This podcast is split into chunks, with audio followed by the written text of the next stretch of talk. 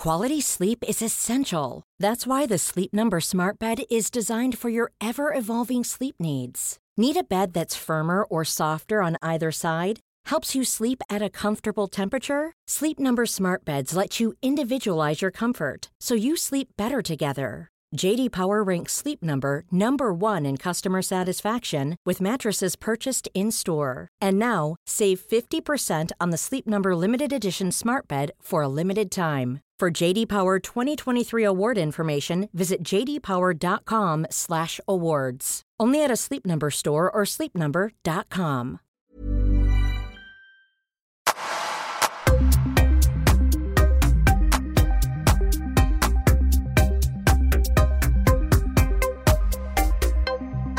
Niklas Andersson, välkommen till Öppet sinne. Tack, välkommen tillbaka, för jag har varit här tidigare. Det var precis det jag skulle säga efter. Jag skulle Ja. precis säga att du har varit här. Jag ligger steget före dig. Ja, jag märker det. Härligt. Yes, jag ska passa på att välkomna dig till min YouTube-kanal, för vi spelar in samtidigt. Ja, tack så mycket. Jag kommer inte synas i bild så som jag har förstått för att eh, din, eh, din regissör, han jobbar bara en väg. Ja, Så det är, all, all eyes on han är Andersson. mono. Mr Kiro expert. Exakt. Men du, det har ju hänt jättemycket sen du var här sist. Du var med i avsnitt 44, då hette podden Inte öppet sinne, den hette Elberg Podcast. Idag heter den Öppet sinne. Eh, du hade ganska precis startat ett konto och var väldigt så fascinerad över att wow, jag har på väldigt kort tid fått cirka 4000 följare. Eh, och det är väldigt fort. Och idag har du, 67 000. ja, och det har väl knappt gått ett år. Ja, det har gått ett år. Det har gått, gått lite. Ja, lite mer. Lite Okej. mer. Redan ett år har det gått. Ja, Ja, det är ganska fort. ja, Men det har stagnerat nu. Nu ja, börjar det droppa ner. ja. Ja, jag måste göra om och göra rätt. Men, men liksom, alltså, jag gillar ju din idé, vi pratade om det lite här precis innan vi, vi satte igång. Du, eh, alltså, vad är det du gör? Du får förklara själv egentligen. Vad är din, eh, ditt content på din Instagram? Ja, alltså det, det jag gör är basic. Jag delar med mig av olika övningar i både prehab och rehabsyfte. Eh, enkla tips för liksom, mitt, min, eh, min grej är så här, enkla lösningar på smärtsamma problem. Det kanske inte alltid är så enkelt, men det jag gör är liksom så här små enkla knep som jag kanske gör med patienter och såna som, som kan hjälpa folk att bli av med lite spänningsövervärk eller stelhet i någon axel eller lite så här. Så att, eh, det, är- det är ganska blandat, så mycket krossa myter också, för jag är så jävla trött på allt skit som är där ute. Och allt, Myter ska vi eh, krossa. Ja. Mm. Eh, nej, men så att, så att mycket det. Sen tycker jag att eh, med tiden så har det ändrats lite vad jag gör. Förut var det mycket så här, det här är bra för tennisarmbåge, det här kan du testa för ryggskott och sådär. Så nu är det mycket allmän träning, typ. Den här övningen är jättebra om du ska träna framsida lår. Toppen för dig som kanske har lite ont i knät. Eller så så att jag är lite mer, jag har lite mer öppet sinne kanske nu. Snyggt. Eh, ja, nej men så det, det är nog lite bredare just nu än vad det var tidigare. Det var mycket probleminriktat. Nu är det lite mer allmän träning också. Mm. Eh, för att det, det är ofta där många, det skiter sig för många och att, det, att de gör kanske lite för mycket eller något tokigt eller sådär. Så att lite där är jag med och, och, och pillar.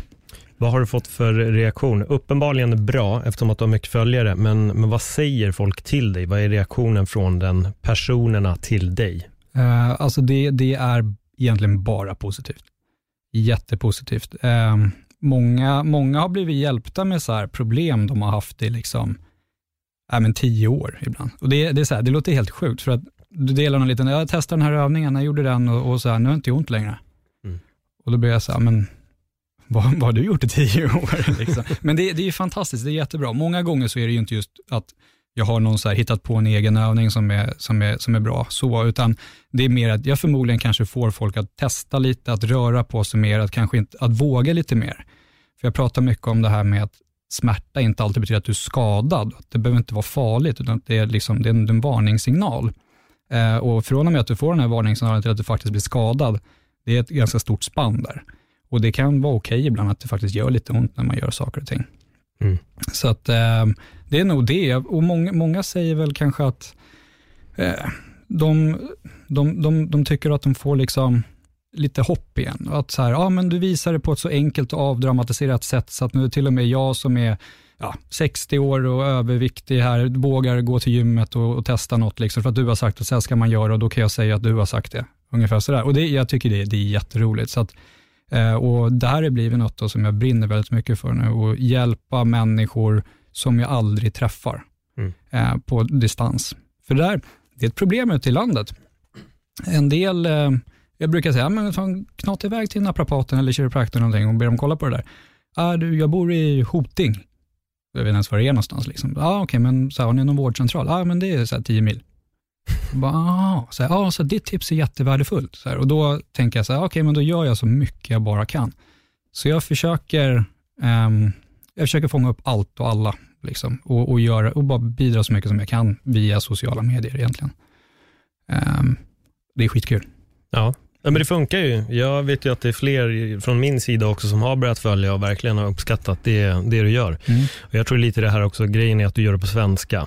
Eh, Ja. Som vi pratade om också innan och du sa ju det att det är cirka 5% som inte pratar svenska som följer. Men fan, det finns så många andra som gör det här redan på alla språk egentligen. Men Ja, jag tror det är bra att det finns en här i Sverige och jag vet ingen annan riktigt som gör det här så som du gör i alla fall på svenska.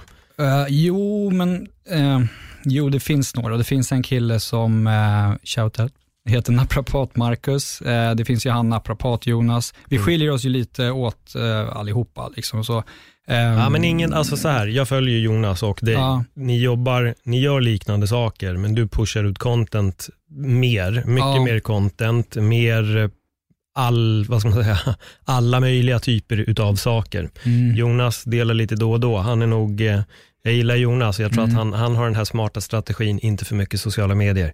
ja, du nej, du det- jobbar tvärtom. ja, Du det, kör ut jätte, jättemycket. Jag bara matar. Ja, Ja. hur pallar du? Eh, det, det är en fråga jag får ofta. Hur orkar du? Vänta, du har två ungar och sen har du det här plus YouTube-kanalen och sen kliniken. Och, eh, planering. Mm. Jag kan säga så här, att skaffa barn, det var det som gjorde att jag egentligen började lära mig att planera eh, och hinna med saker. Så att jag, jag har liksom som ett strikt schema som jag följer. När jag går upp, vad jag gör då. Alltså jag har liksom en plan från det att jag vaknar till att jag går till toaletten, vad jag gör då. Och under tiden kaffet kokar, vad jag gör då. Och, så här, så att, och jag trivs jättebra med det. Ehm, och sen har jag avsatt tid för familjen och sådär, mellan vissa tidpunkter. Och det är från det att jag hämtar dem på förskolan till klockan åtta tills de ska gå och lägga sig. Sen efter det, då börjar jag jobba igen. När, Eh. när går du upp på morgnarna? Fem. Fem. Och det, Och det är inte 17.00 då alltså? Nej, utan- det är 0- 05.00 morgon. Men jag, jag tycker det är skönt. Jag är van med att göra det. Jag går och lägger mig vid tio. Så jag får den sömnen som jag känner att jag behöver. Och eh, då, då, det går snabbt inte snabbt, för jag bor ute i Haninge, så det, det tar en liten, för de som bor i Stockholm vet ju vad Haninge är, men eh, det tar en liten stund, det tar 45 minuter kanske att komma till jobbet. Och vid den tiden så är det ganska snabbt då, med tanke på att det är rusning och så, här, så blir det rätt tjockt. Och jag, börjar, jag brukar börja sju med patienter. Nu eh, är det inte så, nu, måste jag, nu börjar jag åtta eftersom kidsen, jag måste lämna kidsen nu. Eh, frugan börjar jobba igen. Så att, eh, eh, nej men så då, då fem är bra. Då hinner jag, jag hinner på bussen på vägen in, så här, svara på lite mejl, svara på lite frågor, lite DMs och sådana här saker. Skriva texter till olika inlägg. Eh, sitter på buss och tunnelbana, jag måste göra någonting med tiden. Liksom.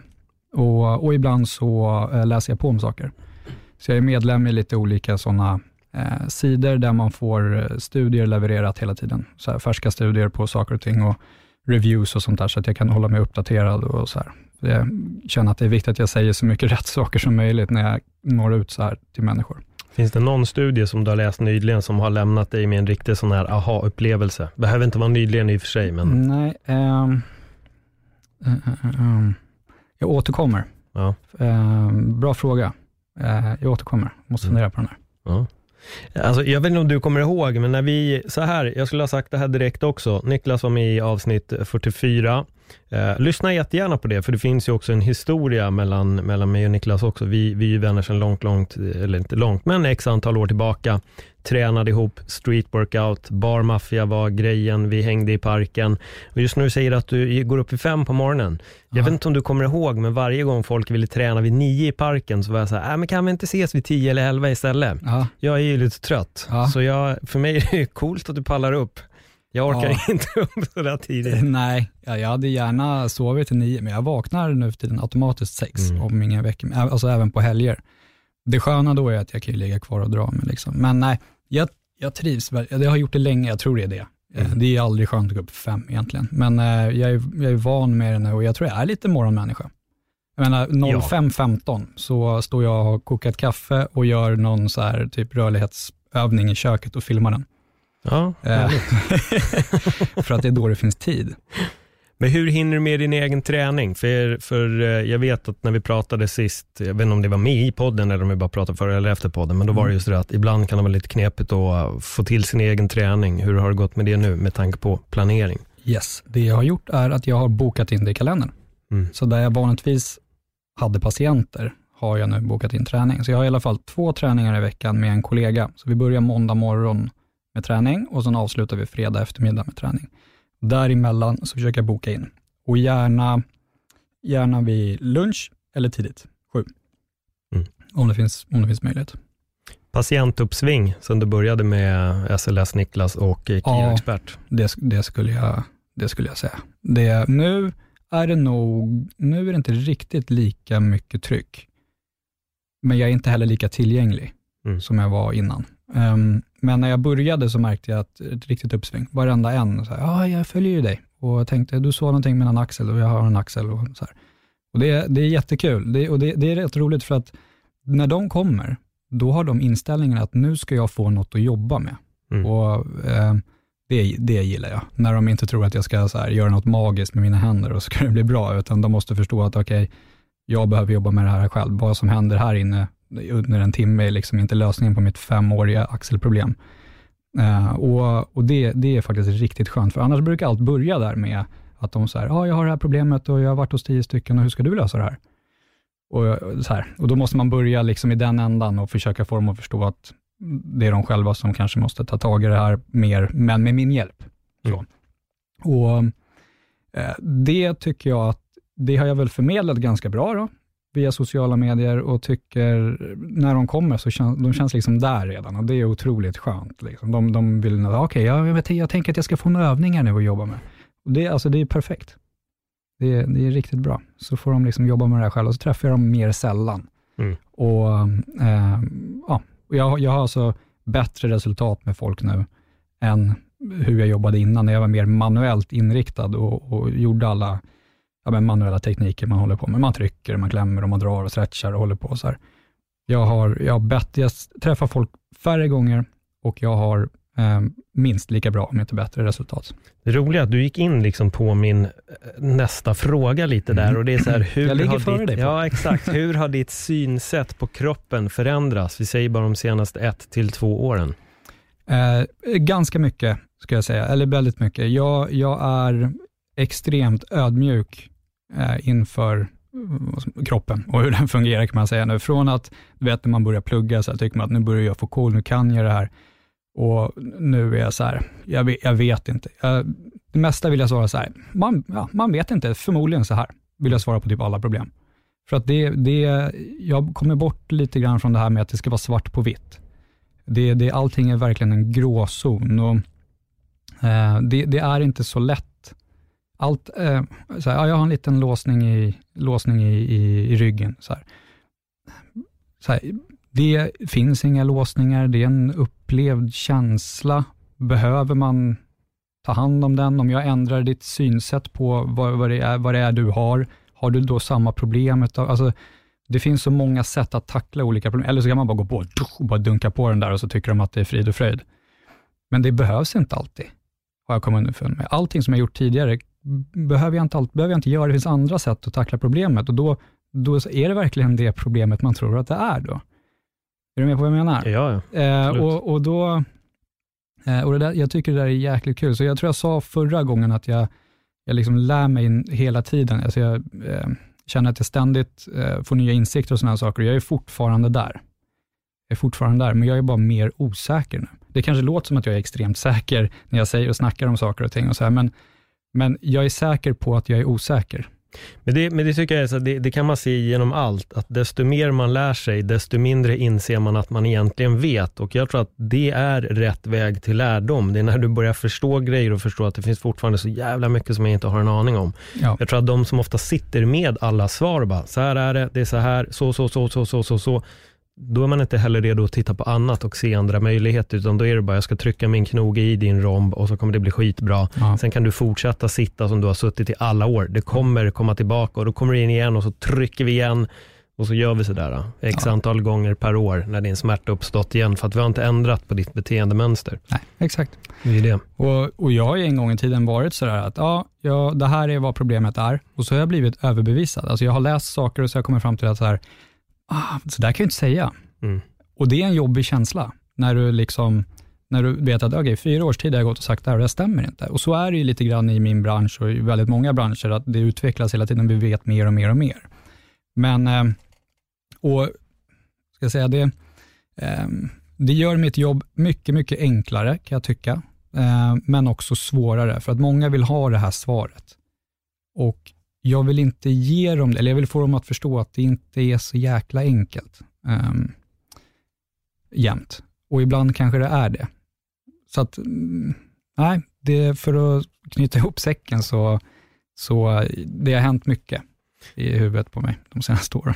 Ja, men det förstår jag. Det, det som har satt galler i mig vad gäller just smärtor, det är den här, har jag ont i axeln för att det är någonting fysiskt eller är det för att jag kanske går runt med stress? Är det någonting annat som, som gör att jag går runt och har ont?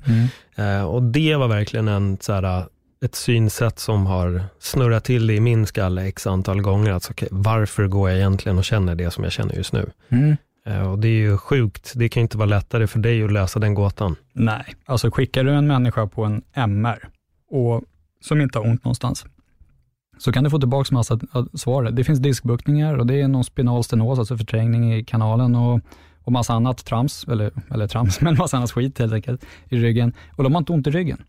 Mm. Tror du de får ont i ryggen när de får se allt det där på bild? Direkt. Ja, men många. Mm. Jag har ett sånt exempel som, eh, jag pratade om det häromdagen. Eh, Jag gjorde en ultraljudsundersökning på mitt eget knä för att visa hur bra brosk ska se ut. och så såg jag att så här, det där var ju slitet och min kollega han brast ut, han skrek, Tobbe, du har ju träffat Tobbe, Mhm. han bara, du har ett riktigt risigt knä. Och vet, vi satt där och garvade och så sa jag till mig själv, jag, bara, jag kommer att ha ont i knät imorgon. Och jag vet ju då om hur, hur det där kan fungera. Och jag vaknar dagen efter och tycker att så här, jag känner fan av knät alltså. Mm.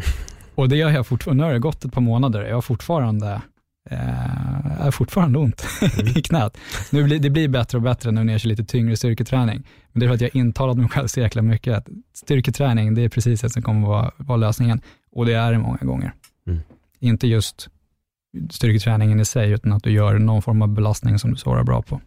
Vi- jag har ju, du vet själv, jag är ju starkare i vänster sida än vad är i höger sida, är Mm. ojämn och jag har ju varit inne på behandlingar eh, hos dig också. Jag har senaste två veckorna gått över och kört otroligt mycket ben. Mm. Börjat experimentera väldigt mycket med liksom allt från sumo squats, sumo mark, alla möjliga vinklar på fötter och allting och mycket enbensövningar. Mm. Och det börjar bli bättre. Mm. Jag märker just när jag kör sumo-squat att jag är mycket rörligare på till exempel att gå ner djupt, så jag är rörligare på vänster sida Mm. än vad jag är höger.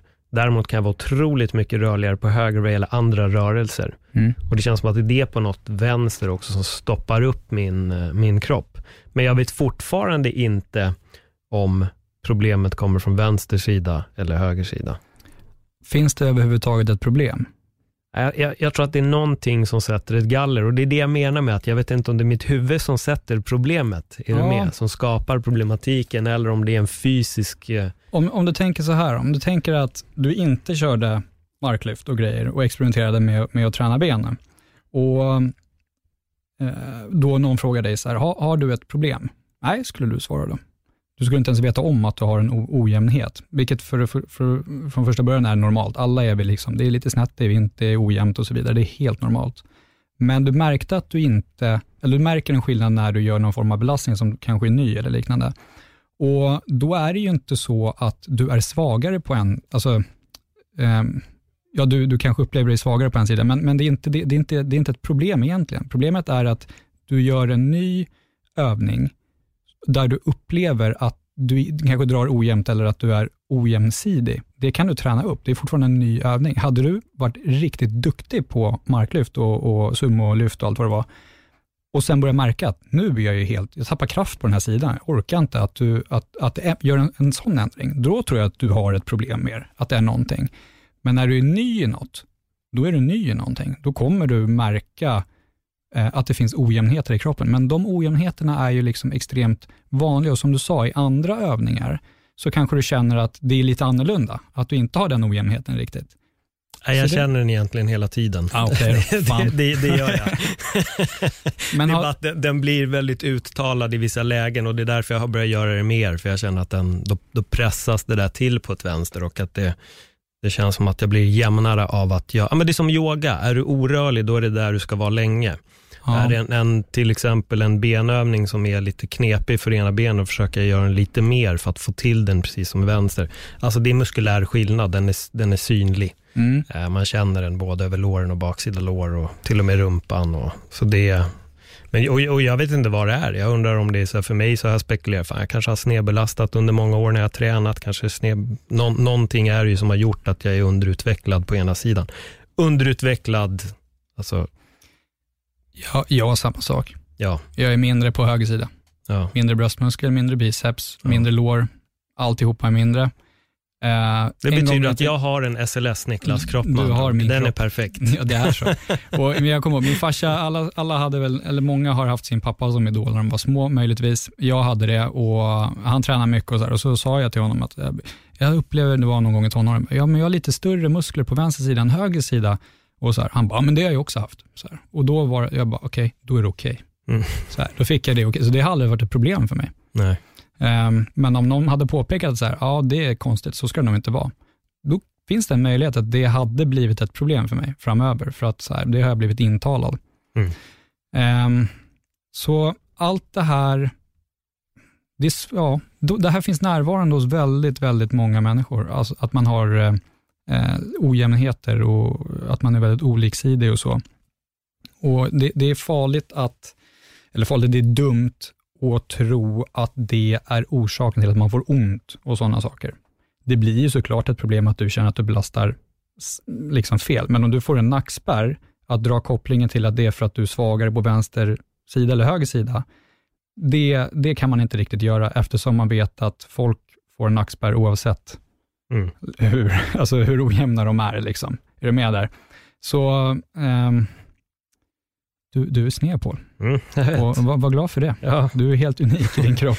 Jag tror att grejen är också att det, det har varit två tillfällen då jag har känt att jag har blivit jämn, just när jag har tränat och då känner jag att jag får exakt samma kontakt Mm. i båda benen. Det är det som går och nöter lite. Men jag måste bara ta upp en grej när, när du nämner nackspärr. Jag vet inte om du kommer ihåg, eh, får backa bandet några år, det här var väl första gången jag insåg att jag har åkt på en riktig influensa i hela mitt liv. Jag skickade dels en bild i vår barmaffia-chatt när jag hade otroligt röda ögon. Right. Jag hade 40 graders feber och säger du Paul, du har en ögoninflammation, för så där ska man inte se ut.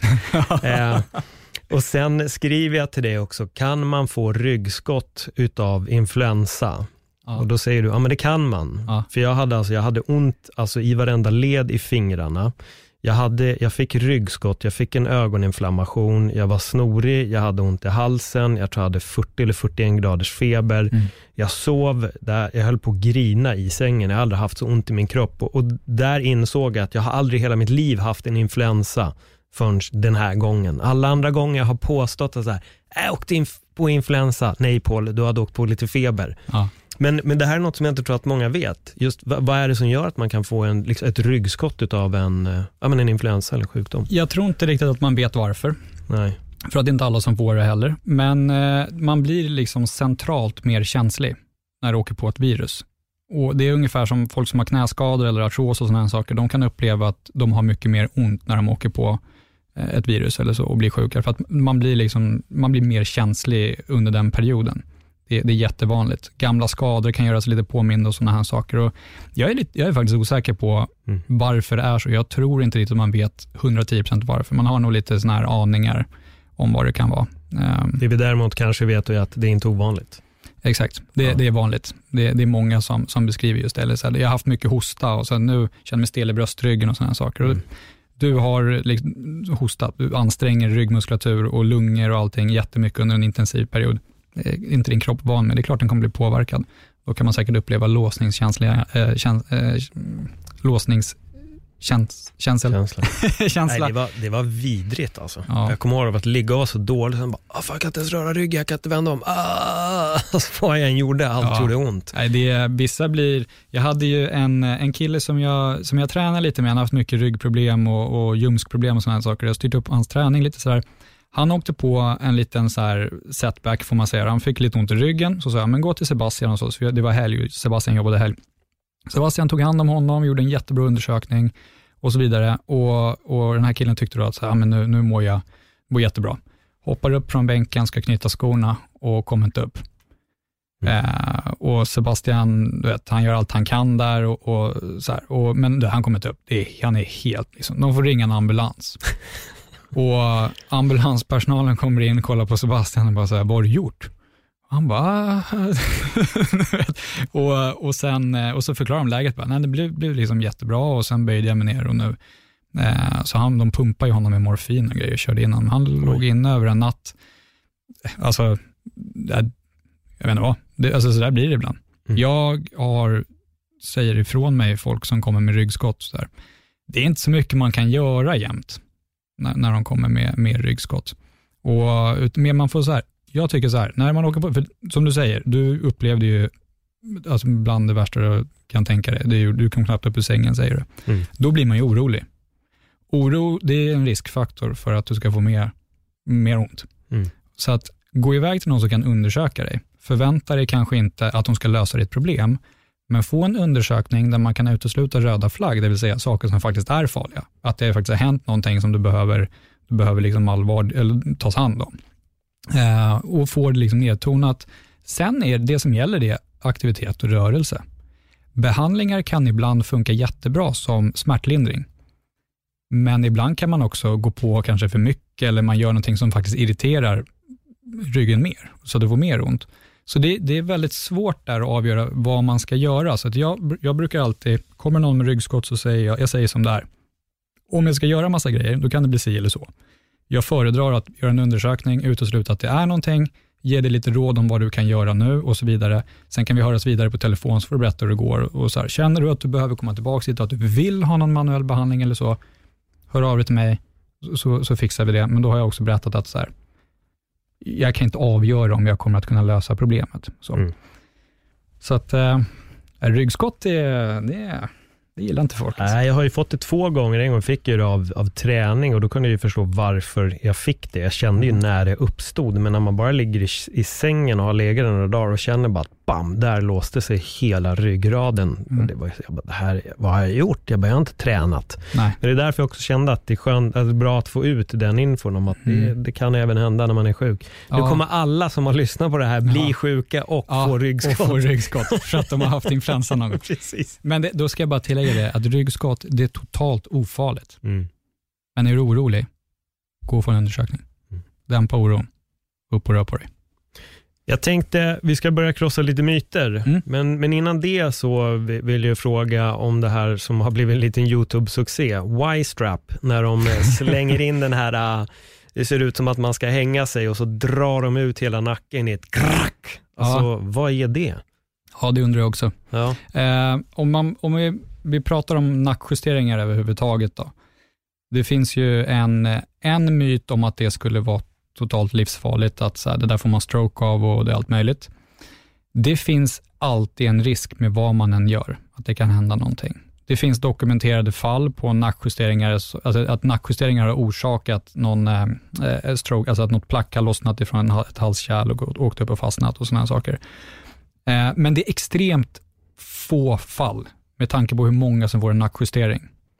Och, så det är, jag skulle säga att nackjusteringar är väldigt lindrigt, men det finns en risk. Det finns en risk när du tar Alvedon och Ipren. Det finns en risk med att öppna dörren och gå till jobbet. Så att, så här, det finns alltid en risk. Sen är det oftast, om man går till någon som har en legitimation, alltså en ordentlig utbildning på just manipulationsbehandling och justeringar, då, då vet de oftast vad de gör. De har tekniken för det. Det är inte jättestora rörelser som sker, även om det känns som det och kanske låter som det, så är det inte superstora rörelser, men det är snabba rörelser. Och det kan vara lite läskigt och så vidare.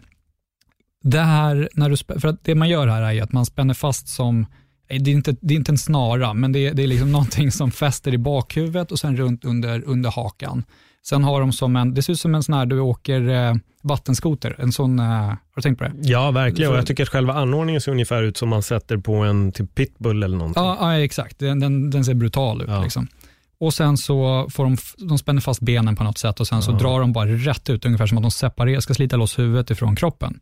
Och så ser man då folk som så här, åh, du vet, bara gråter och 20 år av smärta är borta och du vet, det borde det ena med det andra.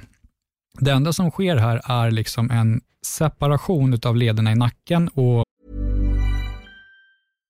Hey Dave, Yeah, Randy. since we founded Bombus, we've always said our socks, underwear, and t shirts are super soft. Any new ideas? Maybe sublimely soft. Or disgustingly cozy? Wait, what? I got it. Bombus. Absurdly comfortable essentials for yourself And for those facing homelessness. because one purchased equals one donated. Wow, did we just write an ad?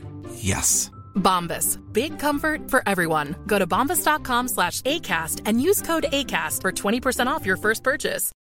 Millions of people have lost weight with personalized plans from Noom, like Evan, who can't stand salads and still lost 50 pounds.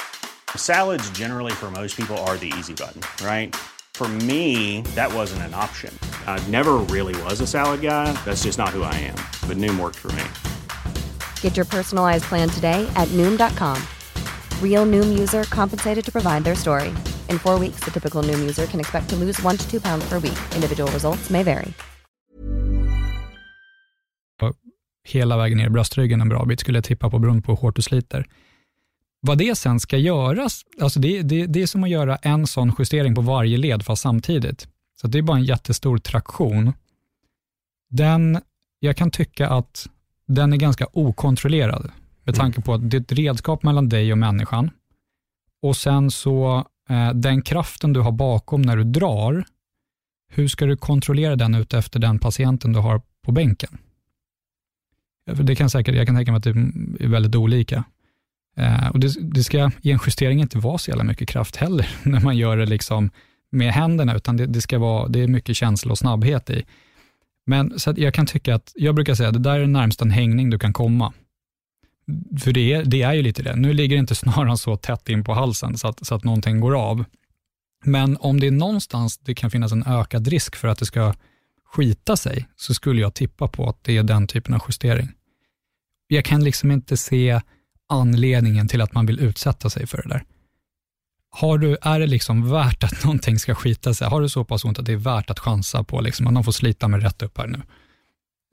Alltså det, att man sliter sönder diskar och såna här grejer, nej. Jag, alltså det, det kro- alltså ryggraden, den tål stryk.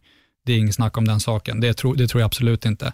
Men däremot, har du något medfött fel som du inte känner till? Har du eh, kanske varit med om ett trauma där man inte har hittat någonting som faktiskt bör tas hand om? Eh, så man säger, nej men det här är ingenting, så, har man, så är det faktiskt, du har en blödning, du har någonting, liksom, så kommer den här kiropraktorn och tror, "Ah, nu, här ska vi dra en Y-strap. Liksom. Eh, då kan det gå åt helvete. Så jag vet, man får ju bara se klipp när det går bra Mm. med de här. Man får ju inte se de som eh, det går mindre bra för. Ehm, och Det finns ju många som får en vanlig nackjustering, som sen blir livrädda för det, tycker att de har fått mer ont och så vidare, som jag pratade om tidigare, Ja, att man exakt. faktiskt irriterar mer än vad man hjälper. Och De tror ju då att det där är totalt livsfarligt att göra. Tänk om du får en Y-strap-justering eh, första gången och får mer ont av den. Då finns det en risk att du går runt i 20 år och tror att någon har separerat kotorna i nacken på dig för resten av livet och du är körd. Så att, eh, nej, jag, jag, jag tycker att det där... Jag tycker den såg är jävla- obehaglig ut. Ja, jag tycker att det är jätteobehagligt och, och jag är lite ledsen över att jag, de får kalla sig kiropraktorer. Jag tycker det, det är jävligt tramsigt. Liksom. Mm. Det är oseriöst, eh, faktiskt. Det, det är väldigt, eh, jag tycker det är lite oseriöst. Det finns, det finns säkra justeringar, alltså så här, väldigt eh, skonsamma mobiliseringar och justeringar. Man behöver inte spänna fast någonting runt huvudet på någon, slita rätt upp. Det är så jävla ospecifikt och, och vårdslöst enligt mig. Jag håller med och bara för att här, bevisa att det inte är bra så har du med en Y-strap här idag som vi ska Ja. sätta på mig så ska vi testa. Ja, Och eh, om det här är sista avsnittet, då vet ni varför. mm, men det här kommer garanterat fixa din snedhet. Exakt. Ja, Exakt. bara så du vet. Och jag kommer bli bättre på matte också. Ja, garanterat. Eh, ja, men vet du om folk gör det här i Sverige för alla Ja. klipp? Är det så? Ja, jag eh, såg, jag har haft en patient som jag har eh, sett på annat håll Mm. fått det här i Sverige, vad jag förstod det som. Mm. Helt sjukt. Okej, men det är ingen du har behandlat efter, utan Jo, bara, ja, jag, har träffat dem, jag har träffat den här personen efter. okej, och det är då på grund av Eh, bajstrappen, om man får Nej, nej, nej, nej, nej det är, han, han, han överlevde. Ja, Men, eh, nej, men jag, det, det verkar finnas i Sverige. okej. Och det är många som har faktiskt frågat mig om jag gör den typen av behandling. Mm. Eh, jag gör inte det. Nej, för den känns extremt kontroversiell och det är lite, när man tittar runt på YouTube så verkar det ju vara väldigt kluvet ifall det är bra eller inte. Och, Nej, det är så jävla onödigt. Justeringar, manipulation, alltså kiropraktiska justeringar och manipulation överlag har visat sig ha, kunna ha en, eh, en effekt på smärta, alltså minska smärta kortsiktigt. Så att jag brukar säga så här, behandling är som en Alvedon. Det ger Mm. dig ett litet fönster av mindre smärta där du möjligen, möjligen kan börja göra saker som tidigare har gjort ont och sådana saker. Och, så att det, det ger en liten, eh, en liten lucka helt enkelt. Ehm, folk som knäcker nacken på sig själva. Mm, ja, det, är- det är ofarligt. Alltså, det, knakljudet är ju bara en separation, det är en tryckförändring i leden. Den, trycket byggs upp igen efter en, så här, 25-40 minuter någonstans där. Sen kan du göra det igen. Så Ja. det, det är ju mer känslan av att det knakar som, som eh, gör att folk tror att ah, nu släppte det och nu känns det skönt. Så det är lite placebo blandat med ja, just knäppljudet där. Det är, Vad är det som knakar? För jag gör den här ibland sidorotationen, då Ja. får jag ett litet knisterknaster. liksom, precis, nere vid det, det, finns ju, det finns ju ledvätska i, i lederna. Eh, och det blir, det blir som små gasbubblor som imploderar när du, när du liksom närmar dig det här tryckförändringen. Så att själva knäppet är liksom de här gasbubblorna som imploderar. Mm. Det är det som knakar. Du, vi ska börja med att krossa lite myter här nu. Mm. Jag blev så Let's glad go. när du la upp en av de här fantastiska videosarna på din Instagram. Folk som gymmar vet vad en hammercurl är och när man är då i 90 grader så finns det folk som stannar där bara och så börjar man dra hantlarna utåt. Och det, här, det här har blivit, jag ser alla gör det här på gymmet. Jag vet att det inte fyller någon funktion, men nu när man har börjat se så många så har jag börjat ställa frågan till mig själv, så här, har jag missat något här? Mm. Är det någon form av ny revolutionerande forskning som jag har missat vad gäller just att bara stå och rotera hanteln ut. Mm. För den här, jag tror att alla ni som gymmar, ni känner till den. Många av er tar de här hantlarna så står ni och gör de här övningarna. Men då frågar jag dig Niklas, vad Mm. gör egentligen den här övningen? Med tanke på att jag har öppet sinne nu, Ja, så ska jag säga att jag vet inte. Nej, men, men ja, du gör ju då en hammer curl, det vill säga eh, du tränar lite armar statiskt. Mm. Sen roterar du då ut den här vikten åt sidan och då blir det ju en, direkt en axelövning. Då. Du utåtroterar i axeln. Problemet är att vikten, den går ju ner i golvet och musklerna som jobbar i din axel när du ska rotera, utåt till exempel, eh, de kommer inte bli påverkade av den här vikten på något sätt. Eh, utan ska du, ska du påverka musklerna i axeln när du gör den här rörelsen, då bör du, ha en, då bör du göra samma rörelse fast ligga på sidan. Så att, så att, men då kan du inte göra båda eh, armarna samtidigt. Men får du lägga dig, göra en hammer curl, lägga dig ner på sidan och sen rotera upp, då kommer du börja känna att du får motstånd när du roterar. För du får inget motstånd när du står och roterar ståendes Mm. på det sättet. Min mormor, hon, ja, hon fick den här övningen eh, när hon skulle göra sin rehabilitering för sitt knä. Hon hade bytt ut en knäled. Då fick hon den och hon skulle också stå på en boseboll samtidigt. Boseboll är ju den här halvmånsformade bollen som brukar vara blå. Hon ska stå på den och göra den här övningen samtidigt. Det är ett hån. alltså, det, är ju, det är ju hemskt, vad ska det göra? Liksom? Men, eh, och det, då har hon ju fått det av en sjukgymnast. Ja. Men, men så här, man kan inte tro att alla är vettiga, det är så i alla branscher. Det finns mycket, mycket människor som gör grejer utan att tänka. Men den, nej, det är en helt, jag vet, alltså den fyller noll funktion. Alltså om du gör det för att värma upp, fine. Men jag, är, jag ser inte, alltså nej, du behöver inte ens ha vikter i händerna. Nej, för det här har verkligen blivit en sån typ följa John-lek. För det Ja. märks att en har gjort det, en annan har tittat och sen är det så här, alla gör det här som en uppvärmning. Nu har alla börjat göra det. Ja. Så den ena personen efter den andra står och gör den här övningen. Ja, men det väl lite som det här med knäböj. Dmitrij Klokov, eller Klokov eller vad han heter, det är någon eh, tyngdlyftare från, nu, ja, jag vet inte, men han kommer från Ukraina, Ryssland, någonstans där. Mm. Han har någon speciell teknik, om jag inte minns det helt fel, där han, han står väldigt liksom utvinklat med sina fötter när han lyfter. Och sen tyckte jag eh, att, när, för han poppade upp rätt mycket och blev så här, folk visste vem han var.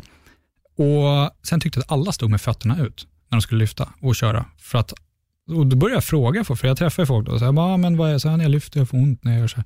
Så stå, och så står han så här, jag bara, varför står det så här? Ja, ah, men Dimitri så här. Du kan inte göra som Dimitri. Dimitri är så här, liksom topp fem förmodligen i det han sysslar med. Du har tränat i två år, du, du kan liksom inte bara sno mm. någonting från någon på det sättet. Ibland kan man väl göra det kanske, men, men eh, där folk bara härmar. Liksom. Och det, då kan det nog bli så att man eh, börjar göra saker som inte riktigt passar en. Och då blir det tokigt. Så tycker man så här, men det här, han har blivit bra av det här, varför blir inte jag det? För att det inte passar dig. Ja, för det där, just när du säger det, tycker jag är en grej som verkligen folk glömmer. För jag kan höra, hur ska man formulera det här då? Nya på gymmet, ge nya på gymmet råd. Mm. Typ, du ska köra marklyft, tänk på att vara rak i ryggen. Om man ser att personen har inte kapaciteten att få en rak rygg, ja. även om den här personen lägger sig på golvet så kommer det vara kurvatur. Mm. Så står de och envisas om att din rygg ska vara rak. Mm. Man har inte rörlig nog, eller Nej. hon. Nej. Ja, du ska ha fötterna så här. Det står så i boken. Ja, men det är också det, fan, vi är formade på olika sätt rent anatomiskt. Vissa personer kanske kan ha spikraka fötter och stå superbrett med benen ändå, andra kan inte det. Och det, det, är det här folk missar väldigt, väldigt mycket när det gäller just uh, gymmet. Yes. Favoritmyt för dig att döda? Uh, att bålstabilitet är förebyggande för ryggsmärta eller att man överhuvudtaget kan koppla ryggsmärta till dålig bålstabilitet. Ja.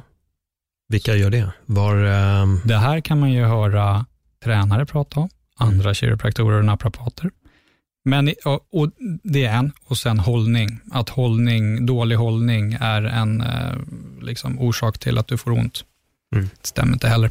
Eh, jo, så här är det. Det man har sett när det kommer till bålstabilitetsträning för ryggsmärta, och då tror jag det är specifikt till ländryggsmärta, är att det, det har en liten effekt kortsiktigt på det.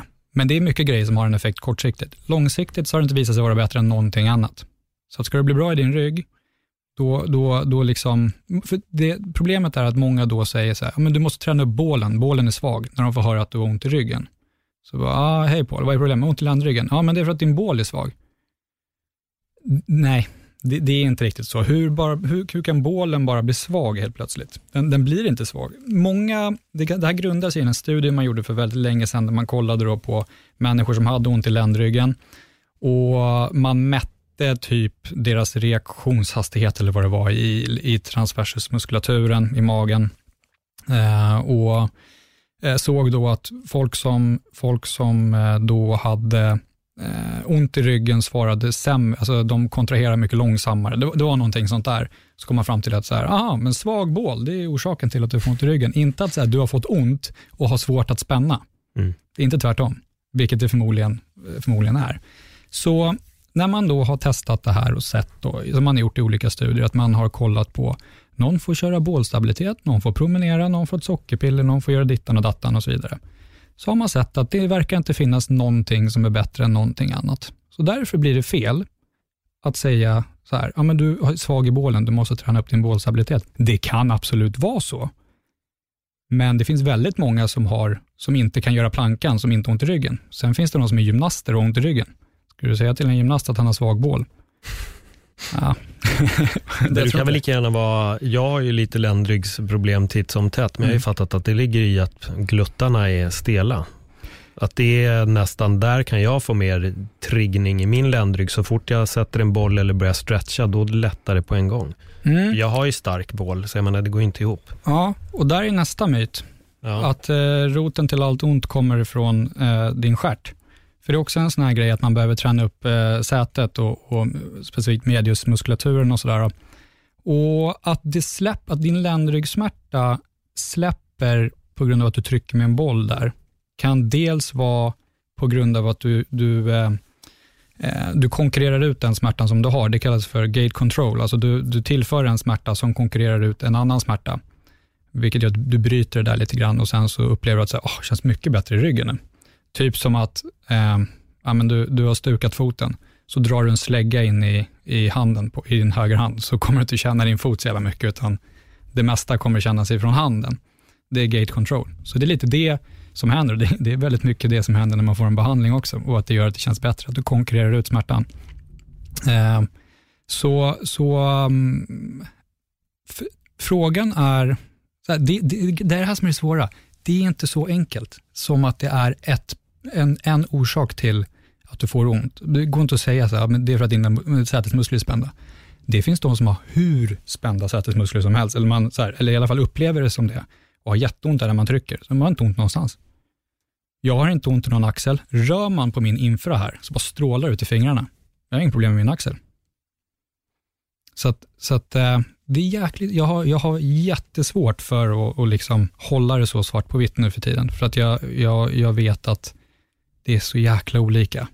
Men är det inte måste... så simpelt som att vi är individ, individer då? Jo, men det är ju det. Vi, vi måste... min, min stela röv ger mig smärta där, men ja. den andra stela röv ger ingen smärta någonstans. Det är väl som med mat och allt möjligt? Ja, de, dels det, och sen, men sen måste man också, man måste tänka på att äh, du har en massa biopsykosociala faktorer som kommer att påverka hur du uppfattar smärtan. Okej, okay, det där väldigt... får ju du definiera för vanlig människa ja. här nu. Ja.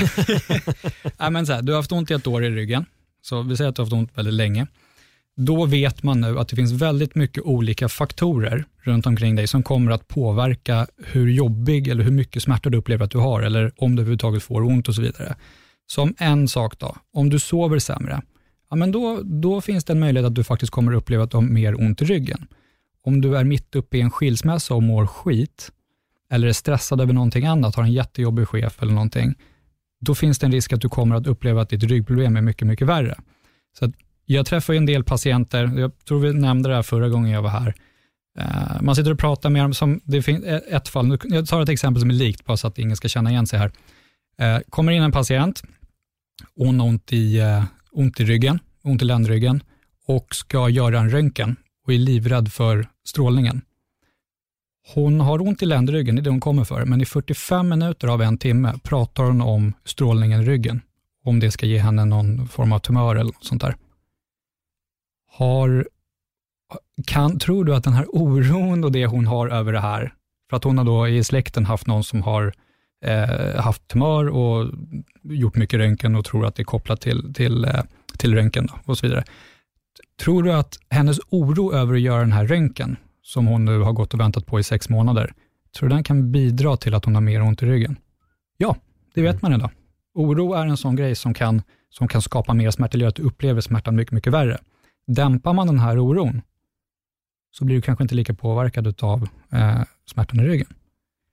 Det här, jag ser sånt här jättemycket och det, det är eh, därför man, man, eh, man måste verkligen, man tänker, eh, när när någon kommer in, man får liksom inte se det som att så här, ah, här kommer någon med en spänd sätesmuskel som jag ska trycka på och sen, sen är det över. Man måste fråga lite mer. Om man verkligen ska gå på djupet så måste man liksom så här, men okej, okay, ont där, du tränar sig och så. Hur mår du överlag?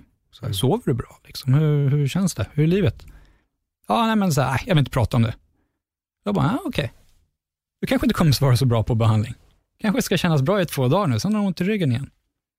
För att din sambo är sjuk dödssjuk. Eller något, alltså så här, det finns så mycket skit i folks bagage och det kommer att påverka dem fysiskt också. Det här är inget nytt alls.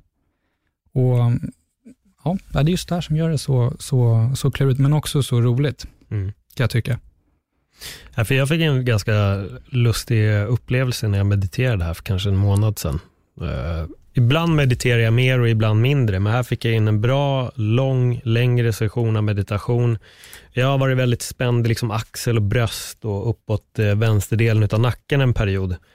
Men jag kunde ungefär känna cirka, men en typ halvvägs in så kände jag hur det bara, trrk, bara slappnade av. Gött. Ingen manipulation. Nej, Utan bara, bara slappna av lite. När man började koppla av så liksom, bam, det känner man det. Ja. Det är grymt. Men det är det som är speciellt med, ja. med alla de här grejerna. Att ibland kan man stirra sig blind på att man vill gå och känna och ta, men ibland handlar det om att en meditation kanske är mer värt än att stå och manövrera sin egen axel en hel dag. Ja. Sen, men sen, man får inte glömma vikten av att röra en annan människa och, och eh, just att, att få, få det undersökt, att någon i alla fall, om du har ont i en axel och du kommer till mig och säger, pratar om psykosomatik och biopsykosociala faktorer och jar, jar och du bara, fan, ska du kolla om det är impingement? Liksom? Mm. Eh, som är en annan grej man skulle kunna prata om, för det är inte riktigt alltid som man tror med det där. Men det tar vi sen. Eh, jo, och då om, eh, Om jag då istället för att bara babbla och säga så här, ta det lugnt, gå och träna, du behöver inte oroa dig, kör lite mindre, kör lite mer, whatever. Om jag då, då kommer du känna att du har ju inte tagit hand om mig överhuvudtaget. Det här var ju skit, nu ska jag gå till någon som tänker knäcka till här. För det är det jag känner att jag behöver. Men om jag istället hade då så här, ah, okej, okay, vart har det ont? Jag ont där. Känt, klämt, gör det ont när jag gör så här? Nej, gör det ont här? Ja, ah, där. Ja, ah, okej, okay, fan du, ja, där. Ah, ja, det är den här muskeln. Vi gör den här rörelsen. Så här. Om du, när du får det, det ger dig, vad ska man säga, vad skulle du, vad skulle du säga att det ger dig, om, om när jag ger dig det? Ett lugn kanske? Ett litet knäck? Nej, men så här, den undersökningen, om jag gör den undersökningen på dig, känner och klämmer och är där och sen kommer fram till att så här, du kanske inte behöver knaka till här på. Mm. Du kanske behöver eh, göra om lite i din träning. Eller du kanske behöver byta arbetsuppgift. Steka pannkakor med högerarmen hela dagarna med ett gjutjärn. Så här, du kanske behöver träna upp den här mer. Du kanske inte behöver det här knäcket. Men i alla fall, den, eh, man får inte underskatta själva undersökningen och att gå på och röra och så här. Det kan låta ibland som att jag tycker att jag behöver inte röra en människa, jag behöver bara prata med dem. Det är inte riktigt så, men man, man ska inte underskatta eh, den här kontakten. Den, den, är väldigt viktig. Jag tycker undersökningar är väl, väldigt viktig eh, också. Ja, men så är det ju. Sen tror jag väl också lite som du är inne på det här, det gäller ju att byta sina mönster, lite det vi pratade om tidigare, att får du en behandling och sen fortsätter göra exakt det du har gjort hela ja. ditt liv, då kommer det tillbaka. Jag ja. tror att förändringen är, ja, men, du kan inte bara gå på en diet och sen när den är över så ska du börja käka allt skit igen. Nej, nej. Utan det gäller alltså också att göra förändringar för livet och då kommer vi in på allt med rörelse och ja. hela den biten. Och det är väl där jag tror att varje gång jag går på någon behandling så försöker man ju ta med sig någonting och göra någon form av förändring. Och det, som du sa det här med dålig hållning, för det är också något jag hör att folk säger, ja men typ när du går så behöver du dra in hakan mer, sänk huvudet dit eller gå med ryggen sådär. Men det gör ju också, då går du ju och spänner dig. Ja, exakt. Då lägger du till en annan typ av spänning och sen kommer ju folk få en ny smärta. Så det känns som att folk, jag har hört den där jättemånga, ja men tänk lite hur en general går och går uppspänd. Fan gör du det hela dagen så då har du ju byggt 15 nya låsningar i kroppen bara av att ja. koncentrerat gå runt. Jag tycker det bästa tipset jag fick, det var att gå avslappnat och försöka att bara kroppen ska få åka med i rörelsen av att du går. Gå. Mm. Gå, gå mycket bara. och släpp ut. Man ser rolig ut, man ser ut lite som McGregors billion dollar strut. Men ja, men den är rätt schysst. Det kan bli skönt för kroppen på, på sikt. Ja, nej men bara, alltså om man bara tar bort allt vad studier och forskning säger om det där så, så kan man i alla fall kan man ju tänka att det finns ju väldigt många människor, igen, som har vad man upplever som dålig hållning, så här ostkroks, eh, ostbågerygg, som inte har ont. Mm. Sen finns det de som har jätterak och fin rygg, man ska säga, och har jätteont och tvärtom. Så att det, det är så här, nej, man, det, man, kan inte, man kan inte säga att dålig hållning eller böjd rygg är en orsak till att man får ont. Kanske för dig att det är det, men överlag nej. Man kan inte säga så. Mm. Har du några fler myter? Är det någonting uh, mer? Ja, men uh, nerver som kommer i kläm. Mm. Oftast är det inte någon nerv som är i kläm. Nerver, nerver kläms hela tiden. De tål det. Det är när man kanske får någon diskbuktning eller diskbråck och du trycker på som det verkligen klämmer. Då har du ibland symptom som känselbortfall, extrem smärta, eh, tappa styrka och sådana här saker. Ganska ordentliga symptom. Men vanligtvis så är det muskelsmärta, ledsmärta och sådana saker som kan referera, det vill säga att det kan stråla och sånt där. Så att eh, saker och ting är lite skapt för att klämmas på. Likadant senor, som min pinch, jag pratade lite om min pinchment mm. axeln. Ja, men du nöter för mycket här uppe, om du lyfter upp armen, så nöter du på senan här under och då, då får du impingement. Så är det inte riktigt heller. Det, det där är, man har sett, eh, vi ska inte prata om studier, men, eh, men, eh, men, eh, nej, men det, det, är inte riktigt så enkelt. Saker och ting eh, kan klämmas på. Det, jag brukar dra biceps som exempel. Varför, varför får du aldrig skador här? Du böjer ju det här hela tiden i armen. Mm. Hela tiden. Det, det, är gjort för att böjas på, så att saker kläms inte. Nerver kläms inte bara hela tiden. Eller de kläms, men de tål det. Rulla med nacken ska man inte göra. Nej, det var någonting folk sa väldigt mycket för. Man ska vara otroligt försiktig med att rulla för mycket. Det är inte bra att rulla med nacken. Nej, det, ja. nej, då, då får du vara stel. Mm. Tänker jag. Ja, men vi, vi blir väl bra på det vi gör, eller hur? Ja. Slutar du röra på nacken, ja, men då, då kommer du inte tåla ett skit första gången du rullar på nacken. Nej. Som de som säger, jag får alltid ont i nacken och vad jag än gör, så om jag bara roterar så här så gör det ont, jag känner mig så svag. Ja, men du kanske ska börja träna nacken. Nej, men det går inte, då får jag nackspärr direkt ja men då får du börja på en mycket lättare nivå kanske, men det kan ju vara lämpligt om du upplever att du är svag, att du ska börja träna. Mm. Ja, jag är svag i knäböj, kör knäböj så du blir stark. Det är inte svårare än så. Nej. Sen är det lite svårare än så, därför att man vet inte riktigt var man ska börja och, och gör man rätt och gör man fel. Men så här, ta hjälp av någon som kan. Mm. Så är det. Man måste ta hjälp. Inte bara kolla på Instagram-klipp. Det, kan, det kan bli jävligt fel. Alltså det kan bli det. Nej men och det där är, det, du tar ju upp en poäng. Nu är ju du en Instagram-kung så det, så det Nej men jag tänkte, alltså det, så här, du, man kan hitta mycket bra på Instagram och man kan hitta otroligt mycket vilseledande information, speciellt när man följer en viss typ av kanske Instagram-influencer som säger jo det här är jättebra, gör det här och så är det bara helt åt helvete. Ja. Eh, Man, hur, man, hur, eh, ja. hur frustrerande är det att se sånt? Ja, men det är, jag kan tycka att det är, för att just när de proppar på folk de här myterna, med att så här, ja, men det är så här, du behöver träna upp din bål, det är bra för ryggen. Och göra det, liksom, ge det rådet till hela allmänheten. Och så börjar folk göra det och så kanske de inte, det är inte alls det de behöver göra, så får de ont istället. Då tänker de att till och med det som jag är svag i, som jag behöver träna, gör ont. Jag är ju rökt. De behöver bara göra någonting annat. Mm. Så här, ja, jag får ont när jag kör marklyft. Ja, du måste träna upp bålen här, säger den här uh, Sofia Influencer här. Hon har uh, kört två år på gym och dricker Nocco. Hon tycker att du ska träna bål. Nej men, eh, nej, men det är lite så och eh, det, jag tror att det är väldigt svårt för människor att orientera sig i vad som är rätt och fel. För att en kille säger någonting så kommer jag säga, men det där är bara trams, skit i det där. Varför ska de lyssna på mig? Mm. Det låter ju som att jag sågar precis allt i hela världen. Men det gör jag, alltså egentligen gör jag det. Jag- Men, men så här, jag är bara lite kritisk, även till mig själv. Jag kan läsa gamla inlägg som jag gjort och bara så här, ah, fan vet inte om jag, det där ska jag ta bort, det där går inte. så jag kan inte säga längre. Eh, men ja, nej. Vi har lärt oss i alla fall att ingenting är som det verkar att se ut och det Nej. finns inga svar där ute heller. Så vad Ja. vet vi? Ja, kom inte till mig om du vill ha svar. du får inga. Visdomsord från Björn Ogeus. Vad är det senaste han har sagt till dig som har fått dig att känna så här, ja, det här var bra. Åh, Björn och Geus. jag pratade, han sa massa bra grejer här tidigare då. Eh, visdomsord som Björn har sagt. Uh, ehm, mm, mm, mm. Fan, det blir svårt när du tar mig så här på, Ja, på bar gärning.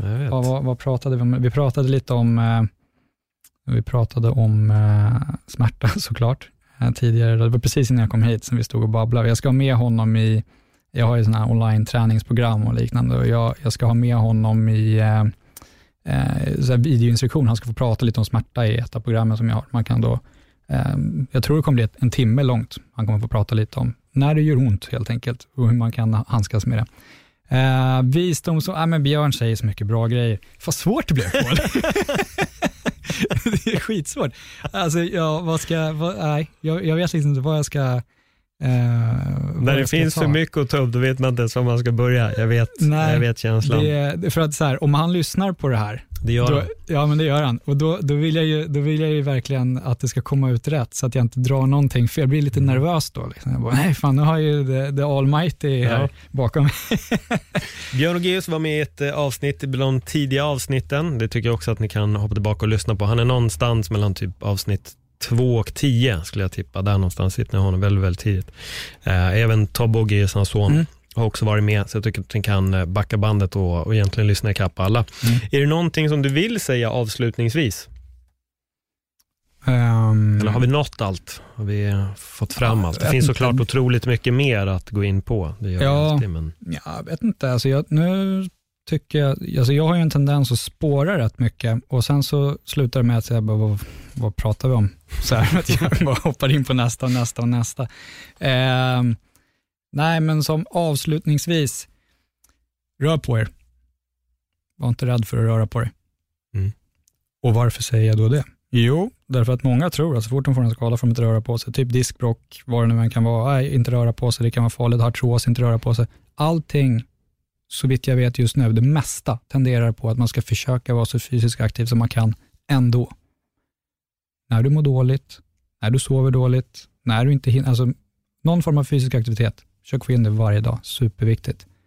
Alla i min bransch kommer att tjata på det tills den dagen du börjar med det. Så rör på det mer.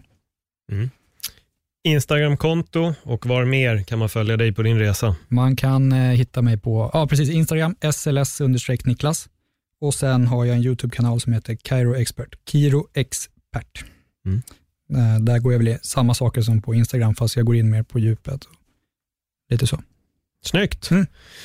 Tack för den här gången. Tack själv Paul, kul att du var med på eh, mitt YouTube-avsnitt. Ja, trots att jag inte syns. ja, men vi får höra din vackra röst i alla fall. Ja, men super. Ja. Eh, hörni, hoppa in och eh, följ Niklas direkt och eh, kom ihåg att rör på er. Sluta inte röra på er bara för att ni känner er lite begränsade i er rörelse. Niklas, du och jag, vi kommer sätta oss eh, flera gånger i framtiden, så det här är absolut inte sista gången ni hör Vi kanske SLS skulle ha ett specifikt röst. ämne då, som vi djupdyker i. För nu var vi ju vitt och brett. Ja, ja, såklart. Ja. Ja, vi, har, vi har tid på oss. Var riktigt Vi har eh, tid på oss in att, oss eh, snacka ordentligt om något. Men eh, vi spar på det till framtiden. Eh, tack för den här gången, kära lyssnare. Hej då!